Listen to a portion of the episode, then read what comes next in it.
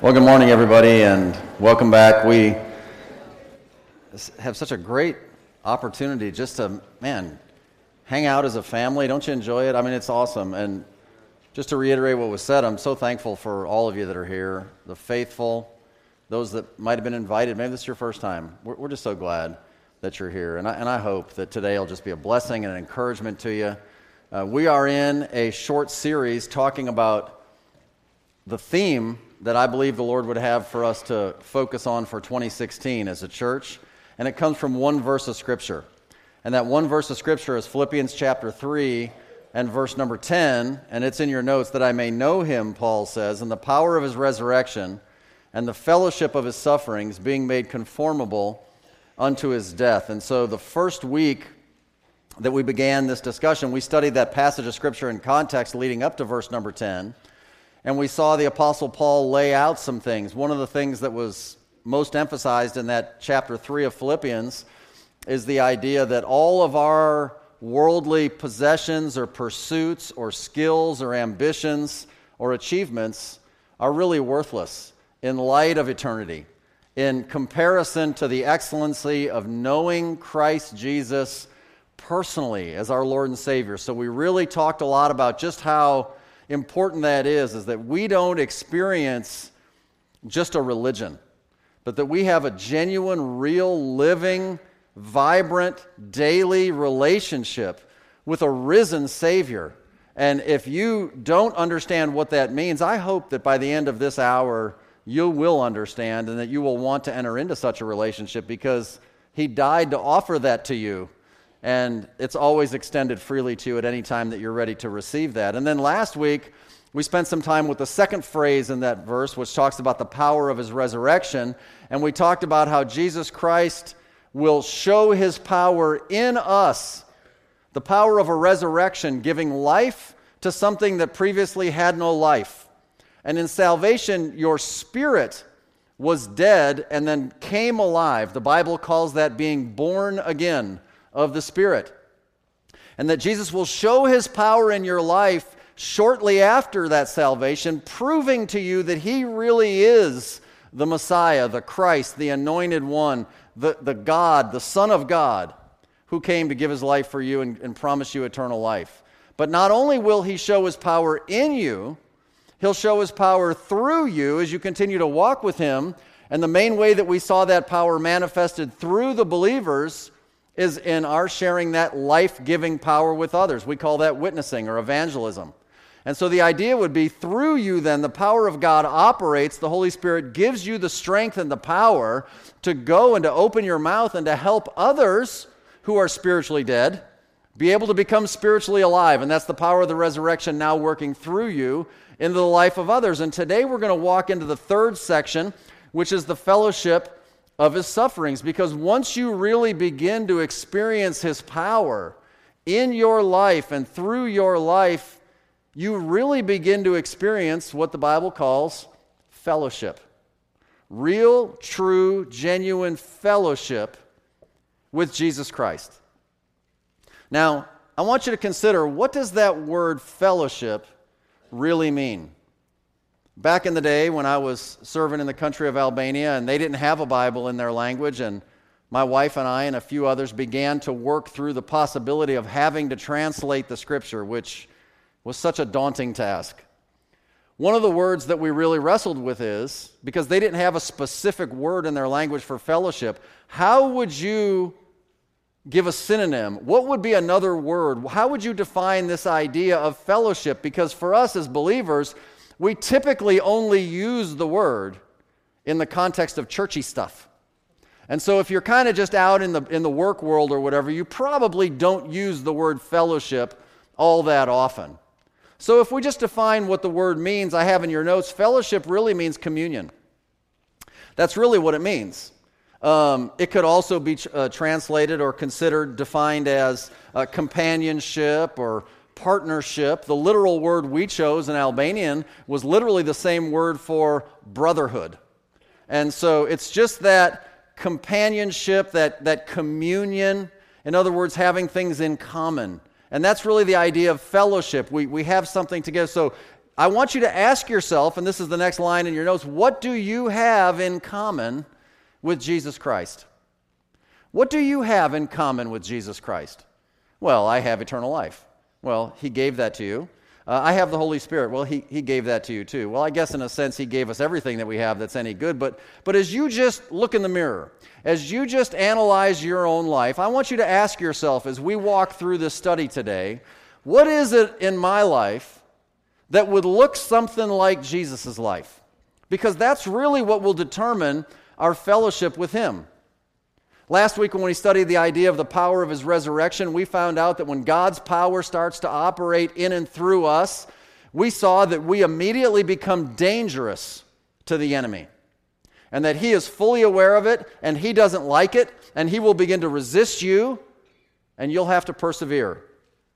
If you remember, we looked at the narrative through the beginning of the book of Matthew, and in Matthew chapter 3, that was Jesus' baptism and the beginning of his earthly ministry and the voice from heaven, you know, this is my beloved Son in whom I am well pleased. And chapter 4, immediately after that glorious moment, he's driven out in the wilderness. He fasts for 40 days. He's tempted by the devil. And what I want you to understand today, with that context in mind, is that in order for you to bear fruit in your life, just like Jesus had to go through this temptation, and suffering at some level, so you also will have to go through some level of suffering or sacrifice. Now, this isn't our favorite feel good message. This isn't the thing that we're necessarily going to say, boy, am I glad I showed up today. But the truth of the matter is, is that the truth is that we have this amazing opportunity to have genuine, personal, intimate fellowship with the God man, Jesus Christ. And the fact is is that the more and more you experience that, well, it will also include sacrifice. It will also include well why? Because what was Jesus' earthly life all about? It was all about suffering and sacrifice so that he could make available to us the plan of salvation. Let's further define fellowship. 1 John chapter 1 would be the place we'd want to go. We're going to start in verse number 3. So the Apostle John writes, he says, That which we have seen and heard declare we unto you, that ye also may have fellowship with us. And truly, our fellowship is with the Father and with his Son, Jesus Christ. And these things write we unto you, that your joy may be full, which, by the way, is the natural byproduct of having fellowship with the Father and with the Son and with the body of Christ. It's full fulfillment of joy. Verse 5 This then is the message which we have heard of him and declare unto you that God is light, and in him is no darkness at all. If we say that we have fellowship with him and walk in darkness, we lie and do not the truth. But if we walk in the light as he is in the light, we have fellowship one with another, and the blood of Jesus Christ his Son cleanseth us from all sin. So, fellowship with Jesus Christ is based on the fact that you walk in the light as he is in the light. Last week we talked about how not, we don't want to give place to the devil and that the devil operates in the latitude between your life and the Word of God. So if your life is right on line with the Word of God, you don't give any place for the devil to operate. If your life is right on line with the Word of God, then you will have the closest possible fellowship with the Lord Jesus Christ. He is light and in him is no darkness at all. So if we walk in the light, that's personal holiness.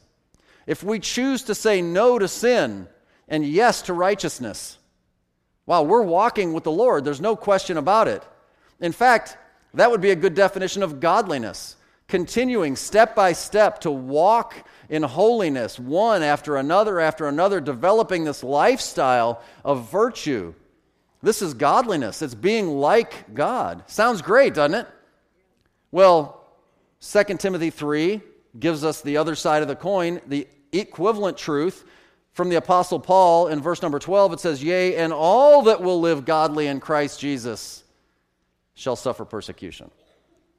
So, if you're going to truly walk in the light, you have to understand there is an enemy. If you're truly going to walk with the Lord, you become dangerous to the enemy, which is a desirable thing, by the way. And if that's going to happen in your life, you have to be prepared for, you have to expect the fact that things aren't always just going to be, you know, bubblegum and cotton candy. I mean, sometimes it's going to be tough because there's somebody out there spiritually that's going to make sure that it's going to be that way. And the Lord allows it because at the end of the day, He desperately wants fellowship with you. And He wants you to understand and to experience some level of what He understands and experiences. Then you have fellowship with Him. And it's a beautiful thing. Peter refers to it this way in 1 Peter chapter 2 and verse number 21 For even hereunto were ye called, because Christ also suffered for us, leaving us an example that you should follow in his steps. So Christ's suffering for us is not just the greatest gift ever, it's an example for our lives after we receive the greatest gifts that he's ever given. So this becomes the theme of what Peter writes about, specifically in 1 Peter, which is going to be the place that we're really going to study today. So if you haven't, please open your Bibles to 1 Peter chapter 4, and we're actually going to cover the entire chapter today in overview. But what we see if we study the, the book of First Peter is that really, a lot of people say that the theme of the book of First Peter is suffering because the subject pops up over and over again. And as I studied it and taught it many years ago, I noticed that there's also an equivalent theme. And the other parallel theme with suffering in the book of First Peter is glory. And that's very interesting because for every time some form of the word suffer shows up, there is one for one correlation with the time that the word glory shows up, which must mean that there's a correlation between the two principles, that one leads to the other. And that's really what we see when we study 1 Peter. There's no question that we want to glorify God in our lives. It's our highest calling, it's the purpose for which we should live. But you've got to understand that the road to glory is through suffering. Every time. No exceptions. No shortcuts. I, I hate to be the bearer of bad news, but that's what the Lord tells us. So in 1 Peter 4, we're going to see how that we can have fellowship with Jesus Christ and glorify God. And we're going to do that starting in the first five verses. So please follow along. I'm going to read the first five verses. 1 Peter 4. For as much then as Christ hath suffered for us in the flesh, arm yourselves likewise with the same mind. For he that hath suffered in the flesh hath ceased from sin, that he no longer should live the rest of his time in the flesh to the lusts of men, but to the will of God. For the time past of our life may suffice us to have wrought the will of the Gentiles when we walked in lasciviousness, lusts, excess of wine, revelings, banquetings, and abominable idolatries, wherein they think it strange that ye run not with them to the same excess of riot, speaking evil of you, who shall give account to him that is ready to judge the quick and the dead. So, in this first section of Scripture, we're going to see our first point in our notes, and that is to equip yourselves. To equip yourselves. So these five verses lay out for us. It's interesting because when you look at these verses, verse number one has the one and only imperative verb. That just means it's the verb that is given in a command form. And the only verb that is given, hey, be sure to do this, in verse number one of those five verses is the verb arm. Arm yourselves. Arm yourselves.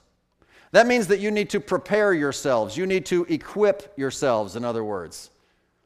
Think about it. I mean, we as Americans, I mean, we are all about spending whatever it costs, whatever's necessary, to make sure that we have the proper equipment for whatever it is we enjoy doing. So, whether that's sporting equipment, whether it's technology, whether it's footwear, clothing, whatever it might be, we don't have a problem sacrificing to spend to have the right equipment. Well, the Lord tells us here that we are to equip ourselves or we are to arm ourselves with something because the times are going to get tough and the suffering is going to come. So when the times get tough, what is it that we're supposed to arm ourselves with? Are we supposed to stockpile weapons? Are we supposed to store up in a bunker MREs? I mean, what exactly are, I mean, people are funny these days. They look at life in a very carnal, secular, temporal mindset. when God wants us to have a much more eternal mindset. He says that we're to arm ourselves in the text with the same mind. Literally, the mind of Christ. The mind of Christ in suffering for others. We are to arm ourselves mentally. So, let me ask you this Do you really enjoy walking with Jesus in fellowship? This is a very serious question I want you to consider. Do you really enjoy it? Or let me ask you this maybe you're not sure you've experienced it. Would you like to enjoy having intimate personal fellowship walking with Jesus Christ? I think most of us would say yes, absolutely. Well, if so, well, then there's going to be hard times. And if you can expect to have hard times because God says you will, and if you want to enjoy walking with Jesus, then you have to equip yourselves with the mind of Christ because if you don't, you're setting yourself up for failure. And so there's a couple of aspects of this that you need to know about. And so in your notes, I put this. The first one is letter A, the gap is nine inches. In other words, what's that all about? Well, what I'm doing is I'm defining for you the size of the battlefield that you are entering into. And nine inches is just about the distance between your ears, just about right there. And so the gap, the, the, the space, the battlefield where it all takes place, it's not all out here. It's not in your circumstances, it's not in your relationships, it's not in politics, it's not in any of those things. It's right here. It's about nine inches wide. And you need to understand that because it always has to do with your mind. That's always where the warfare is. 2 Corinthians chapter 10 verses 3 through 5 tell us that for though we walk in the flesh, we do not war after the flesh, for the weapons of our warfare are not carnal, but mighty through God to the pulling down of strongholds. What exactly are those? Well, casting down imaginations and every high thing that exalteth itself against the knowledge of God, and bringing into captivity, notice, every thought to the obedience of Christ. Well, let me just tell you, that's a high standard. That, that's a tough one. Oh, by the way, let me just take the pressure off. You can't do it. The Lord has to do it through you. So, no pressure. Just let Him do that. But the battlefield is right here, and what He's looking for is, is that you will set your mind, that you will have that same mind that Christ had to be able to go through and endure the warfare that's coming your way. If you can win this battle right here in your mind, then I promise you, none of the other things that are going on around you, and by the way, I understand they can be very real, they don't really matter that much anymore because you got your mind on right. You know how it works. You know you've experienced it. I've experienced it. When things are going tough and when you're down and when you're carnal and when your life is bad and when things aren't tracking, at the end of the day, if you'll just be honest, I think you'll agree. It's never really about that person that did me wrong. It's about how I dealt with it. It's about how I deal with it. Forgiveness is way more about me than it is about the other person. It's setting, it's setting me free when I forgive you, right? And so that's a really important issue. And the second thing, letter B, is about the goal. The goal is your time. That's what it says in 1 Peter chapter 4, right? In verse number 2, that he should no longer live the rest of his time in the flesh to the lusts of men, but to the will of God. You know, your time is very precious. No matter how much money you have, no matter what your social status or intellectual prowess is, you have exactly the same amount of time that I do and anybody else does. There's only so much time every day, and every day it's all used up, and the next day it starts all over again. That's why the most wealthy people in the world consider their most precious commodity their time even more than their money. Because there's so many things that they can invest money in, but the time is just gone, and they have to invest their time wisely. Never before in the history of man have we had more time saving conveniences available to us, wouldn't you say? I mean, everything's instant. And so you have microwave ovens and drive through restaurants and to go cups. And, you know, everything is in a hurry, everything is quick, everything is instant. We have all the technology, we have all the different cool gadgets that can help save us time. And yet, man has never been more busy. I mean, really, honestly, do you really have more time available to you than you used to? I think most all of us would say no. Absolutely not. Why? Because all these cool gadgets and things that are made available to us are so much fun. We heap and heap upon ourselves more and more of them and play with them all day that our time is even less available, isn't it? It's never about the gadget. It's never about the circumstance. It's only about your mind. That's what it's always about. And interestingly, the Holy Spirit through Peter says, you got to set your mind like Christ. And it has to do with your schedule, it has to do with your time. This is a, this is a real practical message because we have a problem too much of our time, like it says in verse 2, is spent to the lusts of men. We spend too much of our time doing that. We use the word amusement. And if we break down that word into its component parts linguistically, to muse on something means to think about it. The prefix a means without if you are amoral, you are without morals. The people who believe in the Bible system of Jesus' Jesus coming, uh, of amillennialism, the millennial reign being the thousand year reign, the ah millennialists think there is no literal thousand year reign, it's all just spiritual. So, ah muse is without thinking. Unplug your brain, turn on the tube, go go relax and don't think about anything anymore. Okay, well, you know, everybody enjoys some recreational activities, and they are not sin, of course, in of themselves, but they are time consuming, are they not? And sometimes they don't allow us a lot of time to just serve the Lord. So why do we do them? Well, well, duh, we like them. I mean, we do them because they're fun. We do them because we receive enjoyment from them. We do them because I want to fill in the blank, whatever that blank is. So now it's all about kind of what I want and what I like and what I enjoy. And again, that doesn't necessarily have to be sin, but it is in the category of the lusts or the desires of men, would you not say? Very interesting. So, you know, listen, nobody's saying cash in all your, you know, favorite recreational activities because look, as a preacher once said, I thought it was really good. Everybody's got to unstring the bow every once in a while and just relax. I mean, you got to kind of have some time off, but but do it in moderation. I mean, have some temperance in your life. I mean, all things within reason, right? Don't go overboard in anything.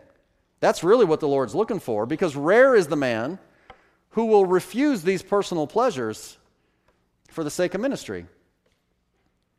Now, I can tell you a story about my life, and so I'm, I was saved at just for my 22nd birthday and was growing in the Lord and plugged into a church in Alabama where I was and began to really learn the Bible and was plugged into their system of discipleship and training like we have here and Eventually, the pastor gave me the responsibility to lead the middle school class, and I really enjoyed doing that. So when I was, how old are you, Trent?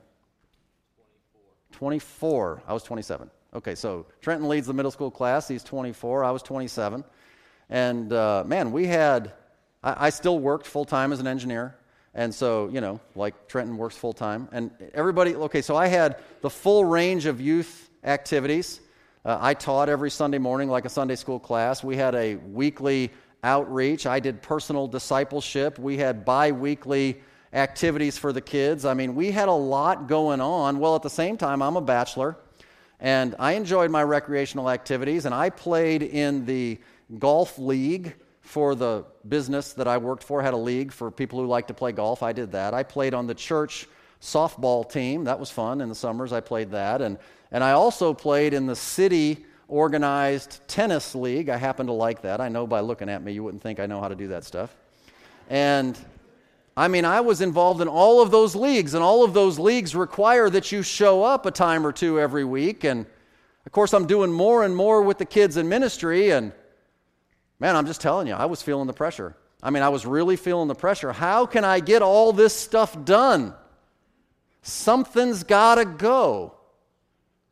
And I promise every one of you in here have your own version of a story like that. How can I get all of these things done? I can't. Something has to go. The real question is what goes? The answer to that question determines the real answer to the first question I asked you Do you really enjoy fellowship with the Lord? You see, because when it comes down to really making real life, boots on the ground decisions, well, you know, the proof is in the pudding, as they say. Well, the question I would ask you then is what would you be willing to give up? What would you be willing to give up? That's what you need to consider. So, back to 1 Peter, verse number 3, the Lord showed me verse number 3. It says, For the time past of our life may suffice us to have wrought the will of the Gentiles. And I realize that it goes into a list of sinful behaviors, but it just dawned on me at that time that, look, Jeff, 22 years of your life are enough to have done all the dumb things that you've done. And I was so into doing the dumb things that I mean, I was, I, I ramped up the curve fast on dumb. I mean, I was good at it. And it just dawned on me look, enough of that stuff. Enough. You go to Ephesians 5 and verse 16 where it talks about redeeming the time.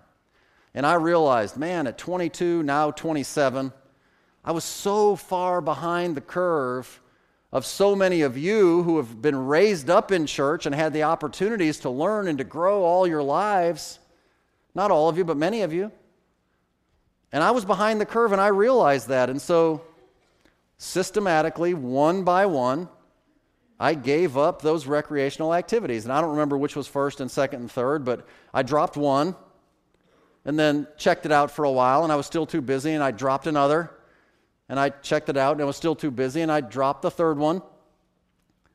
And I'm not saying everybody has to do what I did, I'm just telling you what I did because then eventually God used it, God honored it, and God eventually sent me as a missionary to a country and I am not joking, literally had no recreational uh, opportunities. There was nowhere to go to do any of that stuff. I mean, the word golf in the Albanian language means a turtleneck sweater. I mean, that's not fun. Who wants to do that? They had tennis courts, but after communism fell and the revolution, Everybody stole everything that was, I mean, so all the nets were stolen. So you just had a concrete slab with no net. You can't play on that, it's no fun. I mean, there was nothing to do, which would freak a lot of y'all out if you had to go to a place like that. But for me, because I had already made those adjustments, I kind of didn't care. And it was awesome. It was just neat. So if you're going to have this kind of a mindset, you don't need to do what I did. You just need to consider what is the next step for you? What is the one thing you need to consider? And I'm just going to tell you the only way you're going to do it is to arm yourself with the mind of Christ. Because if you don't, you'll never do it. You'll never make any changes. You need to prepare to begin to do without some things that you enjoy.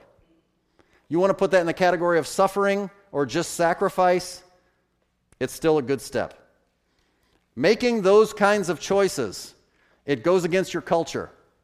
It goes against your personal will. It goes against the habits that you've developed in your life. And you can only do that when you replace your mindset with Christ's mindset. 1 Corinthians chapter 2 and verse 16 tells us that we have the mind of Christ. And the context of 1 Corinthians 2 is the Word of God. So you replace the way you think with the way God thinks. And he describes how he thinks in his Word. And it's just that important. Philippians chapter 2, starting in verse number 5, says, Let this mind be in you, which was also in Christ Jesus. Tell us a little bit about that mind. Okay, who, being in the form of God, thought it not robbery to be equal with God. So Jesus Christ understood very clearly who he was. He had all the rights and privileges of deity. Verse 7 But made himself of no reputation and took upon him the form of a servant, and was made in the likeness of men, and being found in fashion as a man, he humbled himself and became obedient unto death, even the death of the cross. Nobody made him do that.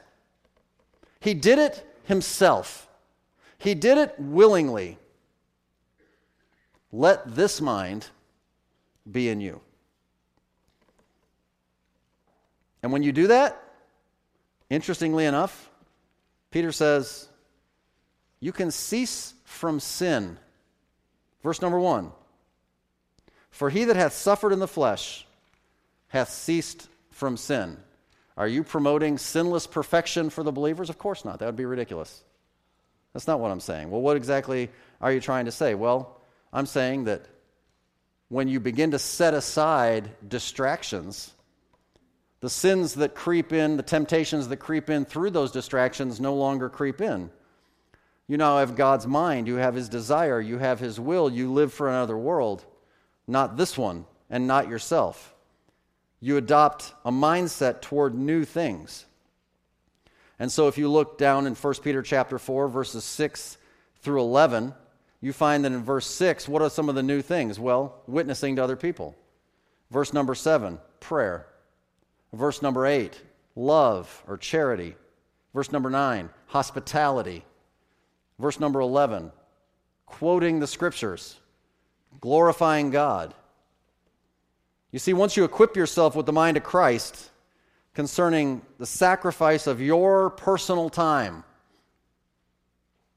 by the way, what exactly is that anyway? What exactly is your personal time?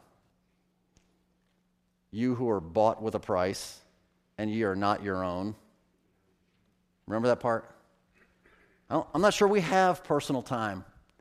I'm not sure that we have the right to vote when we're making decisions. We surrendered all lordship to Christ if you truly are saved, which means He's the boss. And we say, Yes, sir.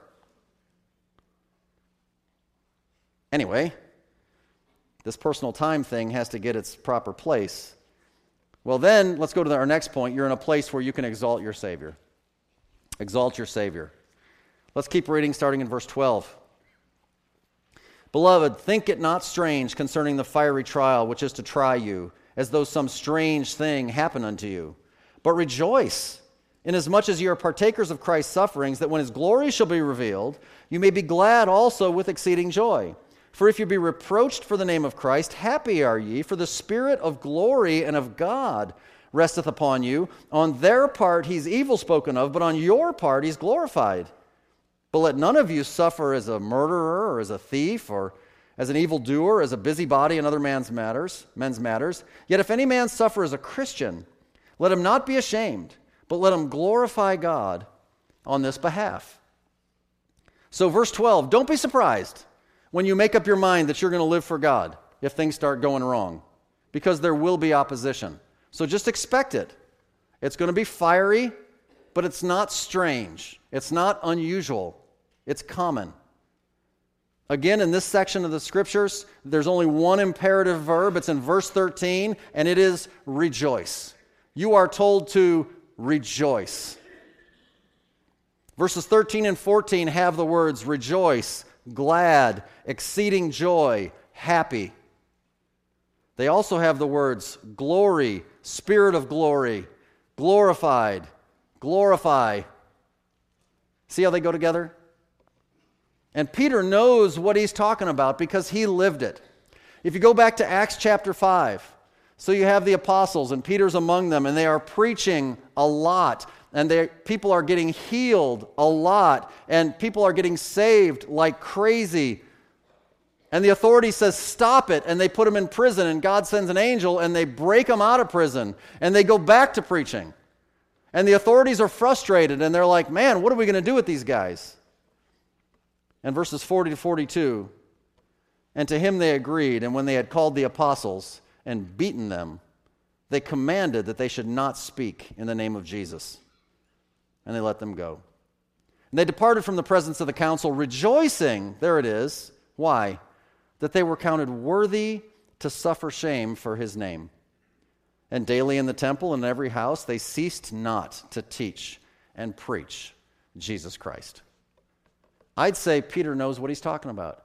I say when Peter refers to arming yourself with the mind of Christ and being prepared for the difficulty and rejoicing in the midst of it, he's just writing from experience. Here's how it works the more you suffer for righteousness' sake now, the more you'll rejoice at his return. Amen? It's not always easy to rejoice right now unless you have his mindset, because without his mindset, you're not rejoicing. It ain't it's not happening.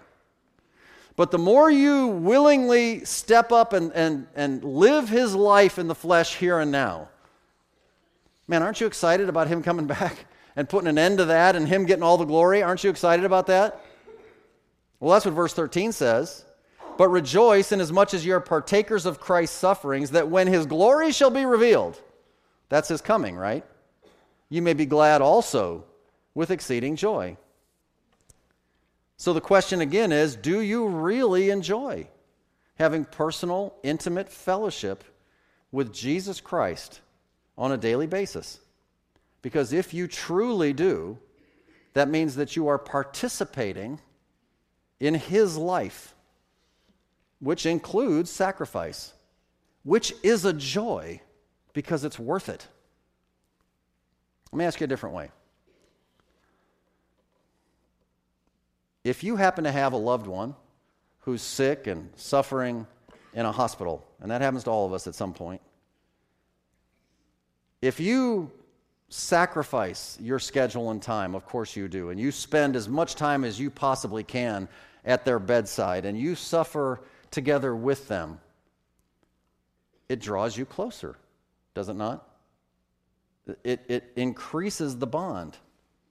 You do it willingly. Of course, you do it willingly because you love them and because you know it makes them feel just a little bit better. Even if they're the type that say, No, go home, I'm okay. No, it makes them feel better if you're by their side.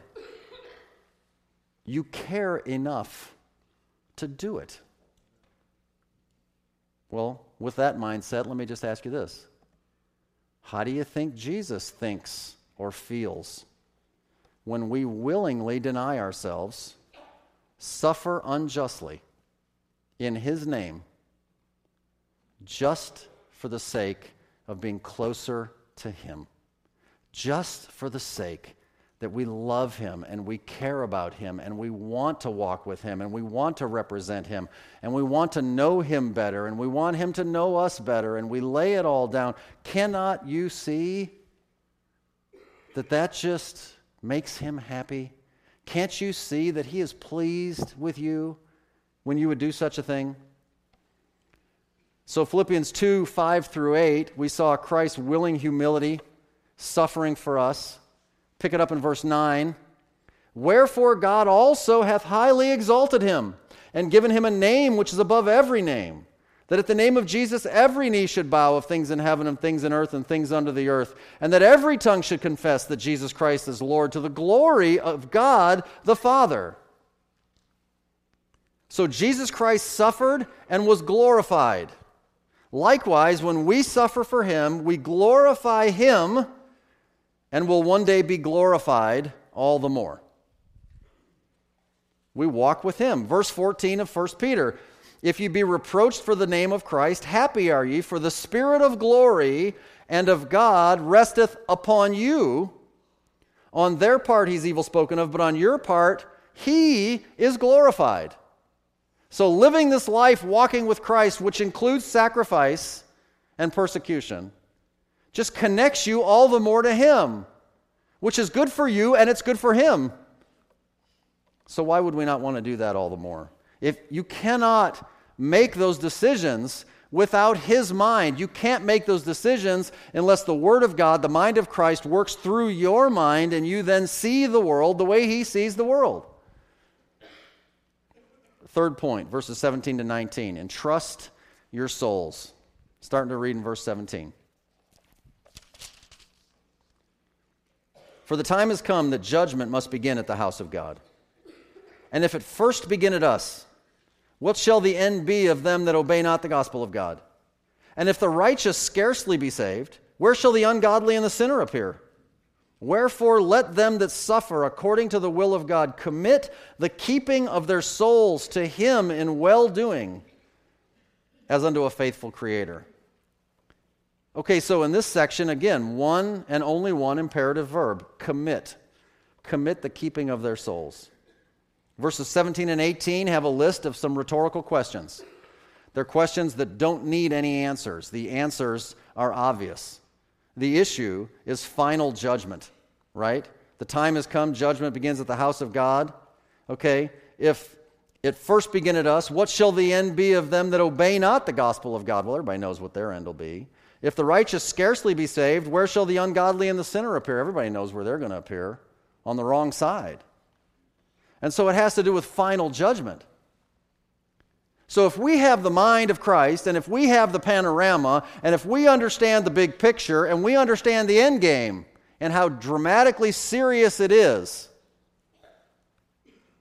you know what? You're really not all that worried that much anymore about your schedule, are you? You're not really worried that much about your suffering, are you? Paul said in Romans 8 18, right? For I reckon that the sufferings of this present world are not even worthy to be compared with the glory that'll be revealed in us, right? So think about it when you cross the end of this physical life and you're in the presence of the Lord and you look back, are you really going to be sad that you didn't ride your motorcycle more or you didn't ride your bicycle more or you didn't play golf more or whatever your favorite thing to do is? No, you're going to be sad that you didn't invest in more people getting saved. That's what you're going to be sorry, if anything. Back to your notes. Your willingness to suffer with Jesus now can spare many others from suffering in hell forever. Man, that's a life worth living. I mean, this life is it's like a vapor. It's like the grass of the field that dries up and withers away and is blown away. It's done, it's gone. I mean, our pilgrimage here, 60, 70, 80, 90, 100 years is it's nothing compared to eternity. I mean, why would we live our lives consumed with this? The apostle Paul, Romans 9, Verse 3 and into verse 4 For I could wish that myself were accursed from Christ for my brethren, my kinsmen, according to the flesh, who are Israelites. That's a crazy statement, but basically, Paul is saying, I'd do anything if my people would come to know Jesus and get eternal life, whatever that means to me. Accursed from Christ. Well, no, he could not be accursed from Christ. You can't lose your salvation, but the point is, what if I have to suffer in order for others to get eternal life. Would I be willing? Paul says, absolutely, I'd be willing. Says it a different way in 2 Corinthians chapter 4, starting in verse 7. But we have this treasure in earthen vessels, that the excellency of the power may be of God and not of us. We are troubled on every side, yet not distressed. We are perplexed, but not in despair, persecuted, but not forsaken, cast down, but not destroyed always bearing about in the body the dying of the Lord Jesus. Why? That the life also of Jesus might be made manifest in our body. For we which live are always delivered unto death for Jesus' sake, that the life also of Jesus might be made manifest in our mortal flesh. So then death worketh in us, but life in you. So, as we go through the difficulties, we say, with our mind toward the Lord, walking hand in hand with our Savior, we say, Lord, I will do my part to walk with you in fellowship. And I know that it means that swimming upstream, everything's going to come and hit me in the face, and things are not always going to be wonderful. But other people get it, and people get saved, and your power working in me causes me to open my mouth and witness to others, and life comes out of things that were dead and we will all live together in joy for eternity. And I'll willingly do that. I, I, I want to do that. You'll only do it if you have His mind. The question I want to ask you, and this is the big question is it worth it to you? Is it worth it? I mean, count the cost, right? Let me just tell you something. I've been doing this a long time. I'm no expert, but I am an observer of the human condition. Every one of us does exactly what we want. You just do. Well, I don't want to pay taxes. Well, you want to pay taxes more than you want to go to jail. So you pay taxes because you want to. I mean, we all do. Nobody forces you, man. Especially in the area of spiritual things, right? Nobody's beating your door down and making you write a tithe check. They don't, they're not dragging you to church. Well, if you're old enough to drive on your own. Um, I mean, look, nobody's making you do anything. You do exactly what you want to do.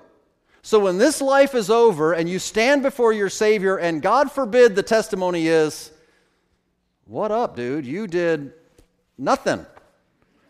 Should God forbid that happen, you got nobody to blame but yourself. Nobody to blame but yourself. Because you, if you want to, you will. Verse 17 The time has come that judgment must begin in the house of God. The time is now. This whole my personal time and the scheduling thing, really, it's, it's done. We're, we're at the jumping off point, y'all. I mean, we're at the end. The question is, are you to are you to decide today? I mean, I mean today. I mean, I mean now. I mean before we get up and walk out.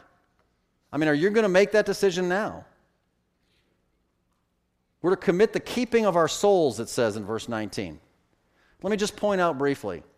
It doesn't say commit the keeping of our bodies. It doesn't say that. It doesn't say commit the keeping of our spirit. It doesn't say that. We are a trinity body, soul, and spirit. And the body is made up of flesh, and the flesh is always evil and always draws you to do evil things. So, all the dumb, stupid, sinful things that we do is done because the flesh got control of our life, and we said, okay. The Spirit is holy, it used to be dead. The Holy Spirit now gave life to our spirit and dwells there. And the Holy Spirit, 100% of the time, constantly and forever draws you to do what is right and holy and perfect. And when you walk in the Spirit, you do the right things. It's the soul where the real trouble is. You commit the keeping of your soul, your mind, your will, your emotions, because your soul is the decision maker in the middle. The flesh is always pulling you this way, and the spirit is always pulling you this way. It's you right here that's making the decision. So, what are you going to commit? Well, you're going to commit the keeping of your soul because that's the only place you got room for, for you know, to wiggle. Please understand this. Jesus Christ desires fellowship with you. You got to know that. It, you are not missing out on fellowship with Jesus because he's too busy. You're not missing out on fellowship with Jesus because he's put you on a waiting list, and when he's done with the really good Christians, he'll get to you. That's not happening to the church of the Laodiceans in Revelation chapter 3 and verse 20, it says, Behold, I stand at the door and knock. This is Jesus speaking first person. Behold, I stand at the door and knock. If any man hear my voice and open the door, I will come into him and will sup with him and he with me. Now, this might make you feel good. Biblically defined. Having supper is fellowship. We want to have fellowship, we're going to eat some food. Well, in the, in the culture of the time when Jesus lived, as it is today, by the way, sharing a meal with somebody is more than just food. It's sharing time, it's sharing your life, it's having conversation, it's getting to know one another more personally. So Jesus says, Look, you guys are having church. The door is locked, and he's on the outside. And he's like, Any one of you it's like the, there's only a handle on the inside. He's not going to force the door down. He doesn't force you to do anything. He wants you to want to. But anybody who says, I'll open the door, I'll let him in, he'll come in and have fellowship with you. He desperately wants. He's the one knocking. Hey, hey. But it's up to you whether you want to open the door, right? You know where all that, again, we're going to keep going back. You know where all that begins? That nine inch gap. That's where it all begins. That's where it all ends. That's where it all takes place. It's in your mind. You have to change your mind about how you view life. In education, we call that your worldview. What is your worldview? Is it Christian? Is it biblical? Or is it human? Is it cultural? Because they frequently are not the same, right? Philippians 3 and verse 10. Paul says that I may know him and the power of his resurrection and the fellowship of his sufferings. You know, we have this saying time is money. Business people know that. As I started out, your time truly is the most precious commodity that you have. It is limited availability.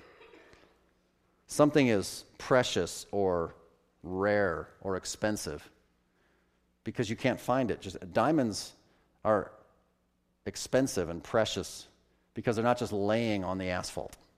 You've got to dig down and find them. They're hard to find. Regular rocks aren't precious. Your time is precious. There's only so much of it. So I want to give you an action step, and I would like for you to all consider making a budget of your time. Make a budget of your time. So many of you, maybe not as many as should, make a budget of your finances. Uh, we offer Dave Ramsey's class to help you do that. And, and when you do that, what do you do when you make a budget of your finances? Well, the first thing you do is not change anything. You just write down where is all of my money going right now? And if you just write it all down for a couple of months, you're like, wow, am I spending a lot of money on coffee? Or wow, am I spending a lot of money on whatever? Then you can begin to make changes, right? Then you begin to say, well, no wonder I'm in the, I'm in the red. I need to spend less on that, and I need to put a couple of dollars in the bank and invest in something that will pay a dividend. Well, you can do that with your time. Make a budget. Just keep a calendar of, yes, like every minute. What are you doing? How much of your time are you just sitting around, you know, picking your nose or whatever? I mean, write it down. For some of us, it's more than others. And then look at it and say, how much of my time am I wasting? And how much of my time am I investing? And what would be the return on my investment? What changes, this is what I would like for you to consider. What changes do you need to make to go from waste to investment? Because it's in your hands to do that. In order to have fellowship with Jesus Christ. You know, we talk a lot about there's an urgency and we got to get the word out and people are going to hell and, and all of that is true. But there's an element of just saying, don't you just love the Lord enough to want to hang with him? I mean, isn't he just like the coolest guy ever? I mean, don't you just want to spend, I mean, isn't, isn't he better than any best friend you ever had? The friend that sticks closer than any brother? I mean, Jesus is real, y'all. He's alive. He's here. He's listening. He's knocking. Does that interest you? Well, if it does, then you'll make some changes. Let's pray together.